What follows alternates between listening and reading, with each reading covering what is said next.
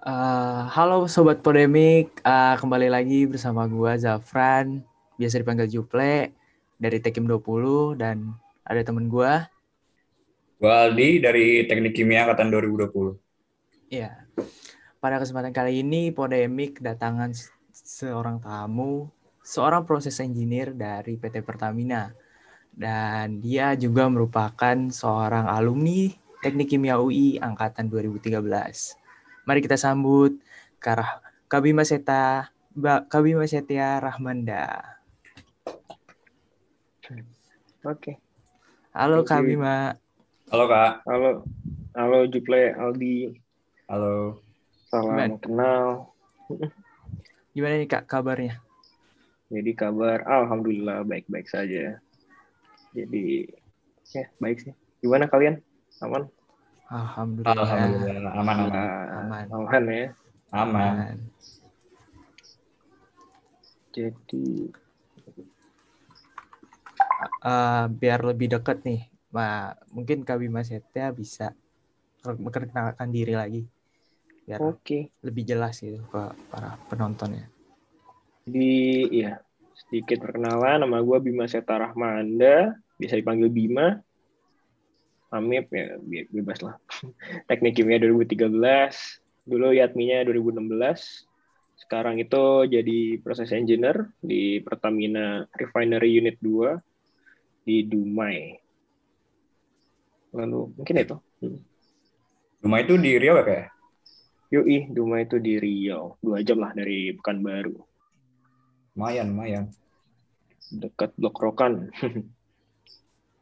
uh, akhir-akhir ini lagi sibuk apa nih kak?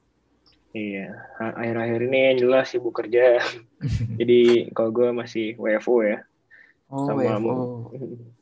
Sama mungkin kesibukan gue yang lain, gue sangat into FIFA Ultimate Team. Mungkin ada yang main FIFA oh. di sini. Gue sangat sangat serius ya di situ. Dan, suka bola juga bang? Iya, gue suka gue suka bola sih. Oh. Dan MU sih gue. Waduh, MU. Untung nggak juara ya City. Berarti semalam nonton ya bang? Iya nonton. Walaupun Chelsea, ya, iya harus dukung Chelsea. Untung, untung bener ya tadi malam Chelsea. Nice nice. Oke. Okay.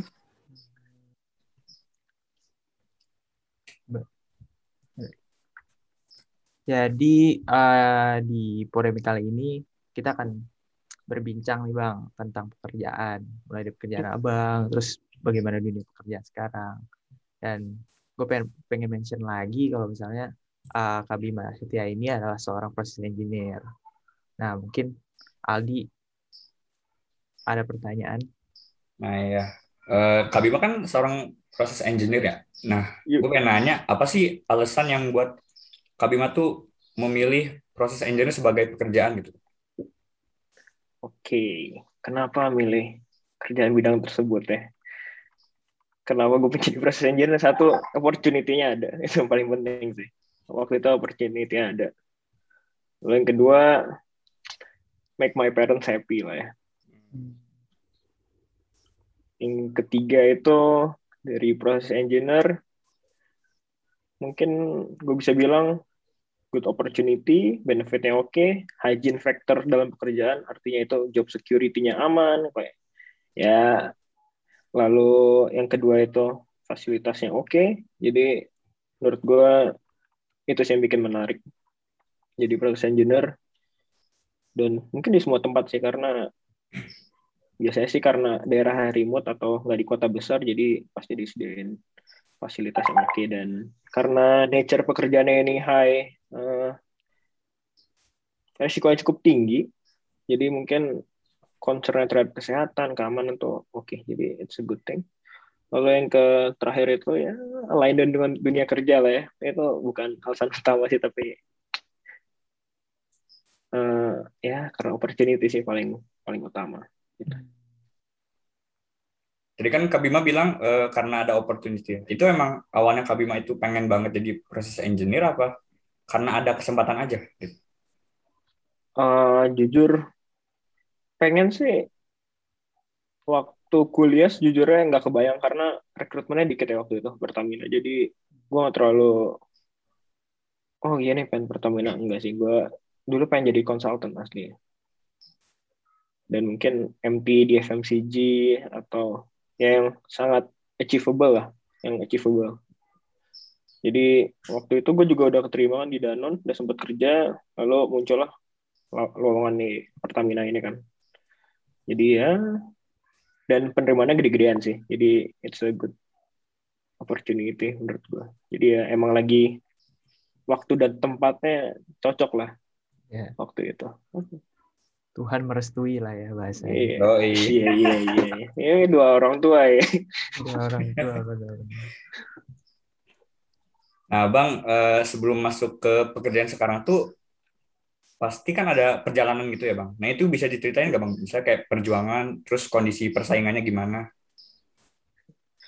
Wah, berat ya. Ini jadi dulu gue sempat di pas gue semester terakhir tuh semester 8 pas nyusun skripsi itu udah mulai ikut rekrutmen di banyak tempat sih jujur banyak banget tempat ya dari perusahaan kecil sampai gede majority perusahaan luar sih. Uh, gue dihitung-hitung tuh bisa kali dari 30 sampai 50 gue lupa sih exactnya berapa. Tapi menurut gue di tiap hari gue nunggu tuh adalah ini kerjain. Entah gue tes online ataupun wawancara. Jadi benar-benar tiap hari itu ada aja. Karena prinsip gue ya udahlah gue ambil dulu. Hmm. kalau hoki syukur eh kalau dapat syukur nanti dipikirin. Nah itu kalau enggak ya sebagai latihan kan. Jadi itu. We never lose ya kata orang. Hmm, lalu persaingannya jujur keras sih. Jujur keras dulu. Beberapa interview yang eh rekrutmen yang keras tuh menurut gue gue pernah ikut Paragon gak lolos apa psikotes cuy. Hmm, kaget sih gue itu kaget lalu yang paling susah juga menurut gue konsultan sih McKinsey. Dulu gue sempet jadi tesnya rame-rame di PSG itu dapat kan mm, lolos ke tahap selanjutnya tiga orang tapi karena gue udah keburu kerja nggak nggak ini sih nggak itu lagi.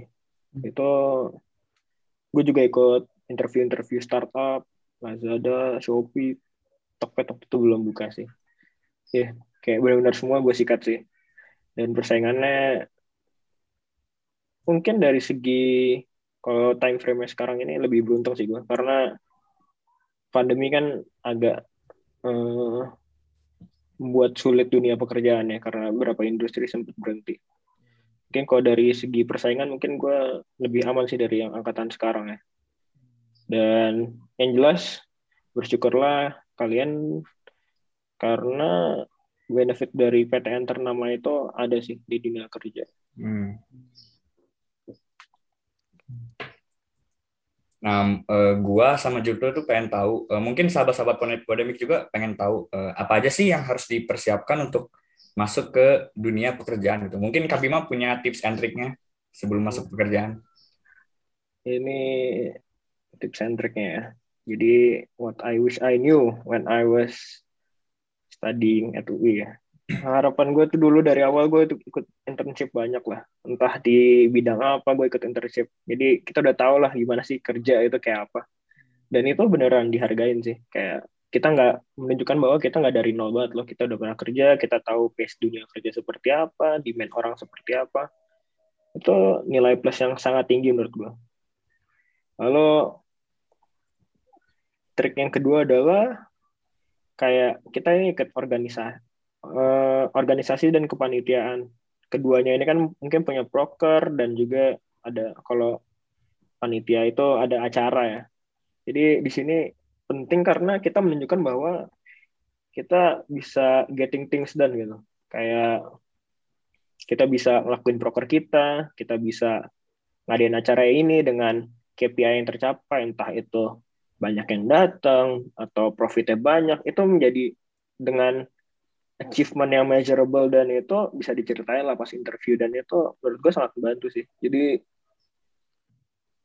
cukup sangat membantu. Lalu yang ketiga ini terkait karena gue interview baik banget dan kayak lebih dari setengah itu interview pakai bahasa Inggris ya. Jadi kalian uh, eh, gak harus super fluent tapi bisa lah bahasa Inggris yang speaking ya. Kalau reading lah nggak usah ditanya lah ya untuk kalian. Jadi kayak mulai dilatih sama teman ataupun sendiri kan. Kalau sama teman kan kadang ya aneh berbuat kayak gitu kan mungkin.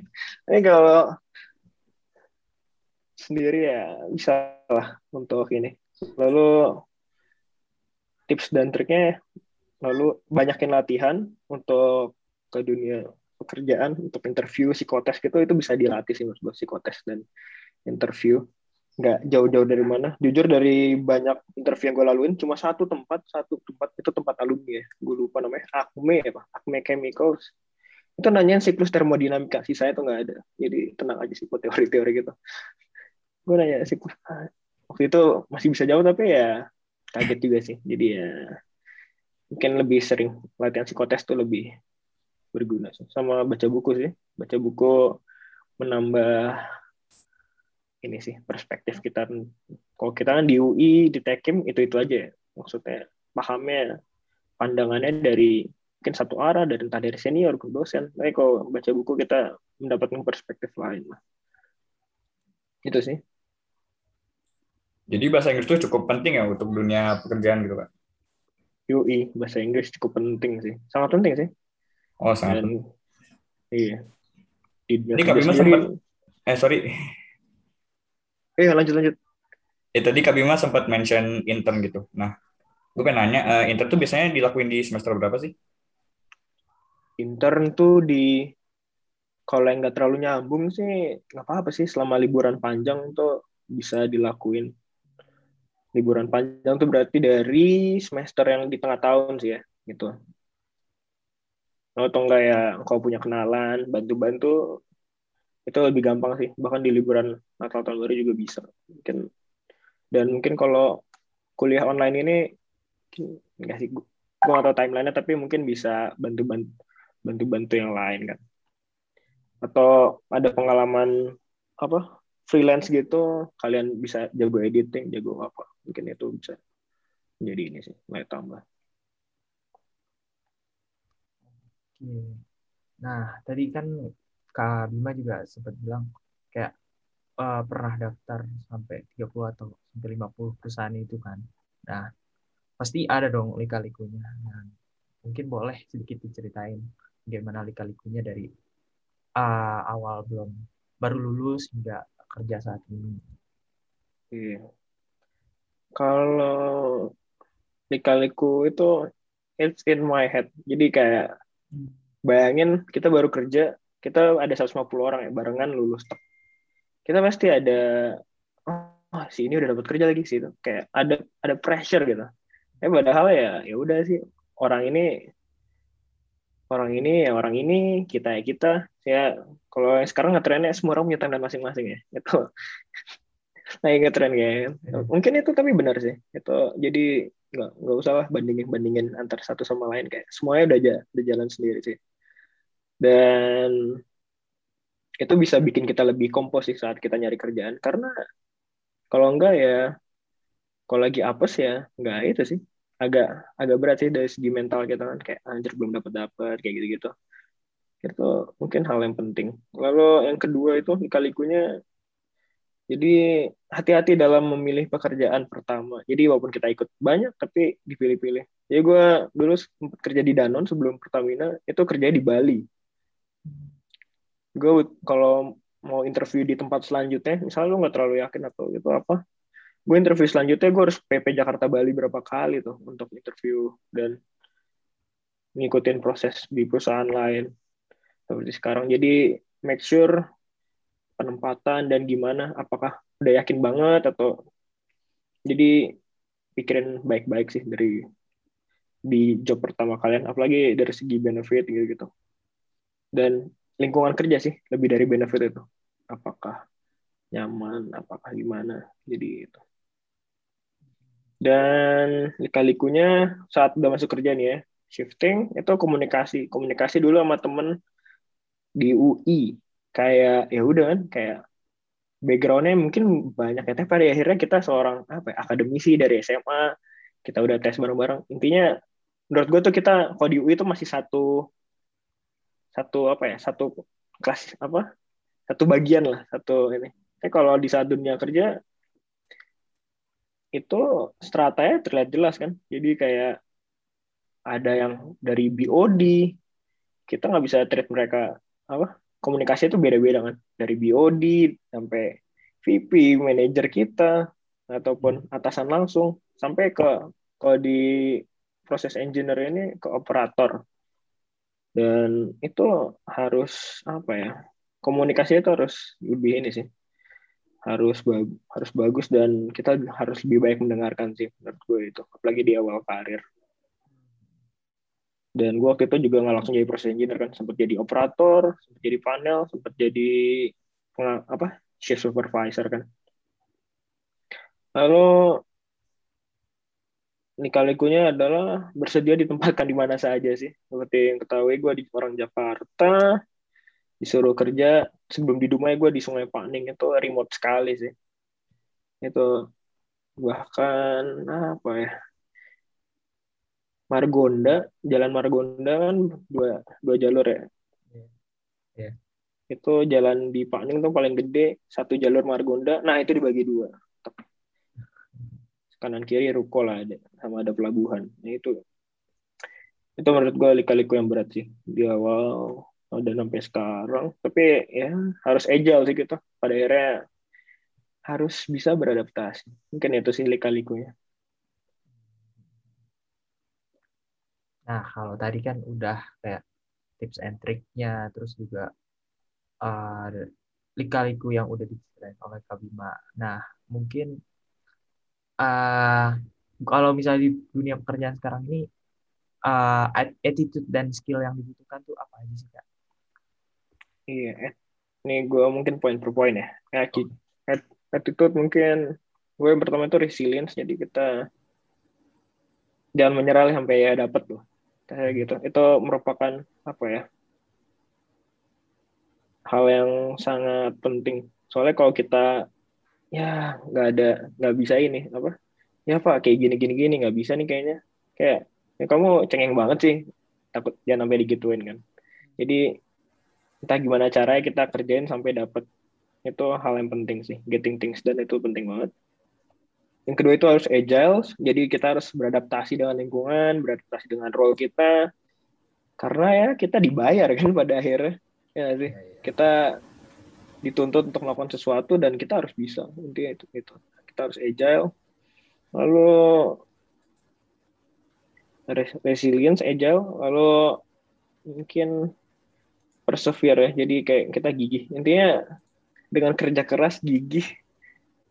Dan bisa beradaptasi itu modal yang kuat sih di dunia kerja. Menurut gue mungkin orang lain ada itu ya. Lalu dari skills jadi kita yang pertama itu harus bi bisa bikin PPT. PPT-nya tuh jangan yang banyak tulisan itu sangat penting sih. Kayak proper PPT-nya itu kita dapatlah di dunia kuliah pasti. Excel ya bisalah pakai Excel itu harus English tadi sama jadi kayak kita suka kontak sama vendor dari luar negeri ataupun apa expert expert dari luar negeri kan yang kombinasi kan proses engineer. Jadi kita harus ngerti secara teoritis ya kayak kita kuliah pakai bahasa Inggris kali ya kayak gitu harus lulus structure thinking. Jadi yang bedakan anak SMA sama anak S1 di dunia kerja itu apa? Cara dia berpikir sih pada akhirnya kan. Jadi kita harus bisa menjelaskan dari A ke B itu gimana sih polanya sampai kita apa ngasih rekomendasi terkait ini tuh gimana sih alur berpikirnya itu harus jelas sih dan harus di harus diterima. Lalu yang skill lain adalah kita pitching atau menyampaikan idenya itu gimana supaya kita bisa meyakinkan orang-orang itu. Oh, iya. Jadi kalau penyampaian kita uh, uh, uh, bener gak ya kayak ya, orang nggak nggak percaya juga sih pada akhirnya orang juga nggak yakin kan. Ya, kalau kata orang-orang sih, sing penting yakin orang percaya. Lalu skill yang eksak banget nih mulai ya fluid mechanics. Jadi McFlu yang bagian pertama tuh kalau Pak Dian yang tentang berrolly, pressure drop oh, itu kepake banget kalau di pressure pressure eh di proses engineer. Tapi yang partikel sih nggak terlalu kepake lah. Ya ke, kebayang lah atau sama tentang pompa, ngitung NPSA itu penting tuh. tuh. sangat eksak ya. Lalu neraca massa dan energi itu penting. Kayak ya itu basic harus bisa lah ya. Lalu mulai ke yang tidak eksak lagi itu inisiatif sih. Inisiatif. Mungkin itu sih dari gue. Nah, uh, gue sama Jupli itu kan eh, jurusan teknik kimia ya bang. Mungkin sahabat-sahabat Podemik juga masih ada yang kuliah jurusan teknik kimia. Nah, gue pengen nanya, apa aja sih prospek kerja yang bisa didapetin sama lulusan teknik kimia? Oke, prospeknya. Kalau yang online, kayak di ini gue sih downstream ya. Petroleum processing downstream, ngolah minyak dari, ngolah minyak ke minyak ke produk jadi. Entah itu BBM ataupun petrochemical. Jadi prospeknya kalau dari gue ngomongnya kan kita lagi Indonesia ini impor petrokimia banyak ya. Jadi mulai ada gerakan lah untuk membangun pabrik petrokimia yang baru ataupun perluasan kilang-kilang yang udah ada. Kayak mungkin Pertamina dan juga Chandra Asri itu kayak lagi sering melakukan perluasan ataupun bangunan kilang baru. Jadi in near future, near future dua atau tiga tahun lagi itu pasti ada bukaan sih karena emang banyak plan baru dan plan lama pun lagi di revamp kan. Itu satu. Yang kedua itu mungkin dari segi sustainable energy ya. kayak yang paling dekat ke kita mungkin geothermal. Nanti ada mata kuliah pilihannya sih kalau di UI ya. Ada geothermal waktu itu. Uh, kita bisa pada ini tuh jadi proses engineer juga mirip-mirip juga sama ya mungkin ada drillingnya gimana kita jaga reservoir steamnya dari bawah itu mungkin mirip sih. Cukup sangat IATMI lah ya kalau geothermal. Dan juga tekim. Lalu di sisi lain pun kita bisa juga shifting ke FMCG FMCG gue dulu itu sempat di uh, sebenarnya kerjanya teknik industri sih ya tapi banyak sih. Dan kita di kalau di Danon juga itu perusahaan teknik kimia kita bisa juga QC ataupun jadi apa untuk inovasi-inovasi produk tuh teknik masih bisa sih. Dan di samping itu banyak kan kayak opportunity di unicorn unicorn atau tech companies yang lain itu kita bisa sih. Banyak sih banyak banget alumni yang ke sana juga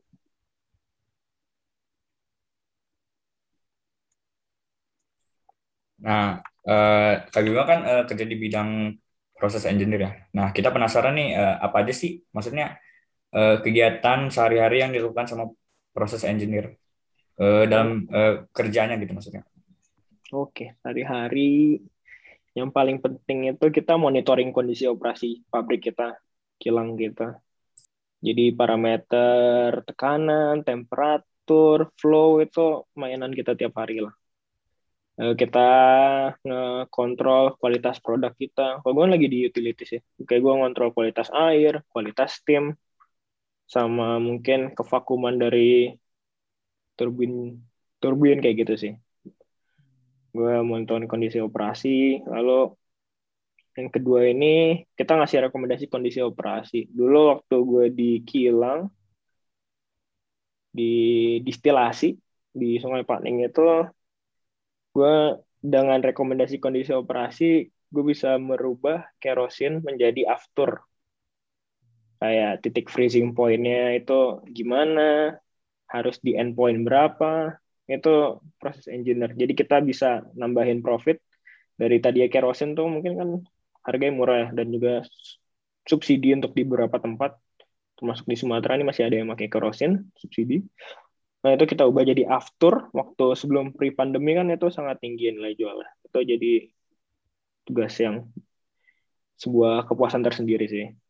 Lalu yang ada evaluasi misalnya ada modifikasi, kita ada nambah kompresor baru, kita lihat kan kita evaluasi hmm, apakah apa lainnya itu udah proper dalam artian pressure drop yang nggak kegedean ataupun nanti dia nggak menghambat aliran proses yang sudah ada sebelumnya. Oke itu kita kaji kita bikin evaluasi kan kita bikin rekomendasi. Lalu misalnya kalau troubleshooting misalnya tadi oh ya produk produknya off spec misalnya diesel itu setan numbernya kerendahan. Kita troubleshooting oh mungkin produk bawahnya itu terlalu apa mungkin temperaturnya terlalu tinggi atau bagaimana itu kita cari alasan-alasannya. Ataupun kita lihat kan dari kolomnya itu tray-nya itu masih bener apa enggak lalu wear-nya bagus apa enggak kayak seperti itu sih. Kita cari masalah kita selesaikan. Lalu kita menginisiasi program baru. Misal kayak gue kan kayak kalau di Sumatera ini kan banyak tanah gambut ya. Oh akhirnya kandungan organik sama kandungan colornya itu tinggi ya. Ada tanin lignin. Itu misalnya kalau kita pakai di unit demin demineralisasi itu nanti akan cepat akan butuh akan cepat jenuh resinnya. Kayak kita oh ya bikin aja program baru. Ya pakai usulin pakai RO pakai UV UF sorry pakai ultrafiltration gimana itu kita kasih program baru. Lalu kita bikin kontrak juga misalnya oh gue sekarang kayak pengen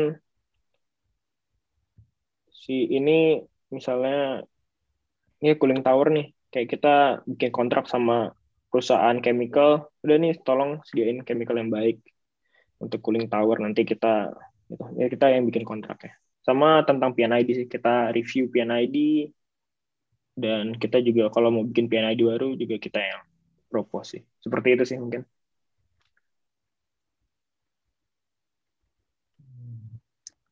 Lumayan. Lumayan ya keseharian ya. Uh, uh, terus uh, kakak punya kayak itu gak harapan untuk dari sektor pekerjaan kakak sendiri terus juga kayak uh, ada nggak sih potensi yang menjanjikan gitu untuk sektor pekerjaan ini? Oke, harapan dari sektor pekerjaan ya. Berarti dari segi downstream, jadi harapan saya adalah harga minyak itu stabil. Kalau harga minyaknya stabil tuh kayak semua apa masyarakat happy, kayak perusahaan yang processing crude-nya happy. Jadi itu pertama. Lalu harapan yang kedua adalah banyak kilang baru supaya lebih banyak kita apa mengurangi defisit devisa Indonesia kan kita bisa minimalisir impor itu satu dan untuk kitanya makin banyak job makin banyak lapangan kerjaan lah lalu harapannya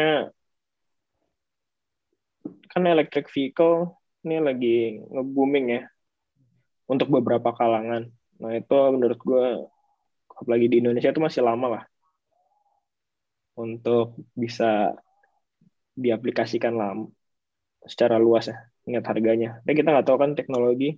Kalaupun EV itu akan cepat, kita masih bisa shifting ke petrochemical. Jadi bagi kawan-kawan teknik kimia yang masih kuliah tuh jangan takut sih terkait sustainability di lapangan pekerjaan ini. Mungkin di hulu kan lebih serem ya. Tapi kalau di apa di downstream itu akan lebih stabil sih menurut gue itu yang harus di note karena kita tetap butuh baju butuh plastik pada akhirnya kan turunan plastik kan ya turunan tolinan dari petrochem itu kita masih butuh dan pasti kepake sih.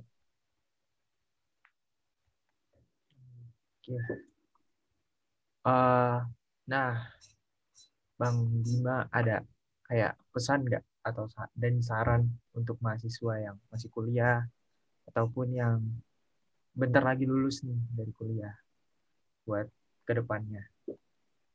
Oke, sar pesan dan saran. Yang pertama itu ya internship lah, sempatkanlah itu internship. Itu memberi bayangan yang jelas tentang dunia kerja. Gak enak sih dunia kerja tapi ya itu sesuatu yang harus kita hadapi sih karena kan kuliah kan jadi bedanya kuliah sama ini ya dulu kan kita kalau kuliah kerjaan kita cuma buat kita doang ya nilai kita doang tapi pas kerja itu kerjaan kita buat semua orang gitu jadi butuh confidence tinggi sih untuk itu. Jadi dengan internship tuh kita bisa nggak kaget-kaget amat lah. Yang kedua, enjoy your life. Jadi jangan sampai, oh gue ntar kerja apa ya. Itu mengganggu mengganggu pikiran kita saat ini. Jadi ya lu kuliah, lu enjoy aja waktu kuliah lu. Lu kuliah di rumah ya udah enjoy aja bisa tidur tiduran kan waktu yeah. apa lebih santai kan. Jadi enjoy yang ada sekarang sih. Karena nanti pas kita udah lewatin momen itu pasti kangen sih. Dan kalau kita nggak menikmati itu kita akan nyesel sih di kemudian hari gitu. IPK yang cukup itu penting sih untuk melamar kerja ya. IPK yang cukup, lalu ikut organisasi. Dan beneran dikerjain tuh tugas-tugas organisasinya, jangan nggak usah ngilang. Nah, itu ikut juga yang sifatnya kayak project sih, kayak kepanitiaan PGD itu challenge-nya itu yang berurusan dengan dunia luar tuh challenge-challenge itu tuh sangat berguna. Entah buat kita sendiri ataupun pas interview ya. Kayak yang tadi sih ya, mungkin dari gue sih itu sih. Uh, confidence harus tinggi tapi jangan over confidence juga ya bang. Bener gak bang? Setuju iya. Jadi kalau kita over confidence tuh jeleknya nggak dengerin apa masukan dari orang kan. Jadi ya tetap terbuka lah terhadap semuanya. Kalau nggak pede orang nggak yakin sih sama kerjaan kita. Benar-benar.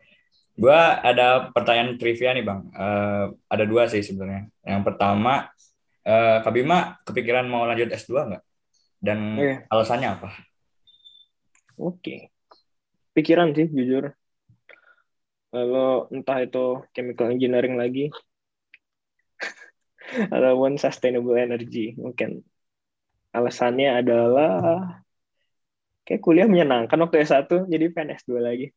Dan apa ya mungkin ingin hopefully bisa di luar kayak pengen merasakan aja sih tinggal di luar. Lalu hmm, kayak apa sih perbedaan S1 dan S2 itu penasaran. Semoga bisa memberikan pendewasaan dalam berpikir dan menentukan dan problem solving sih. Mungkin itu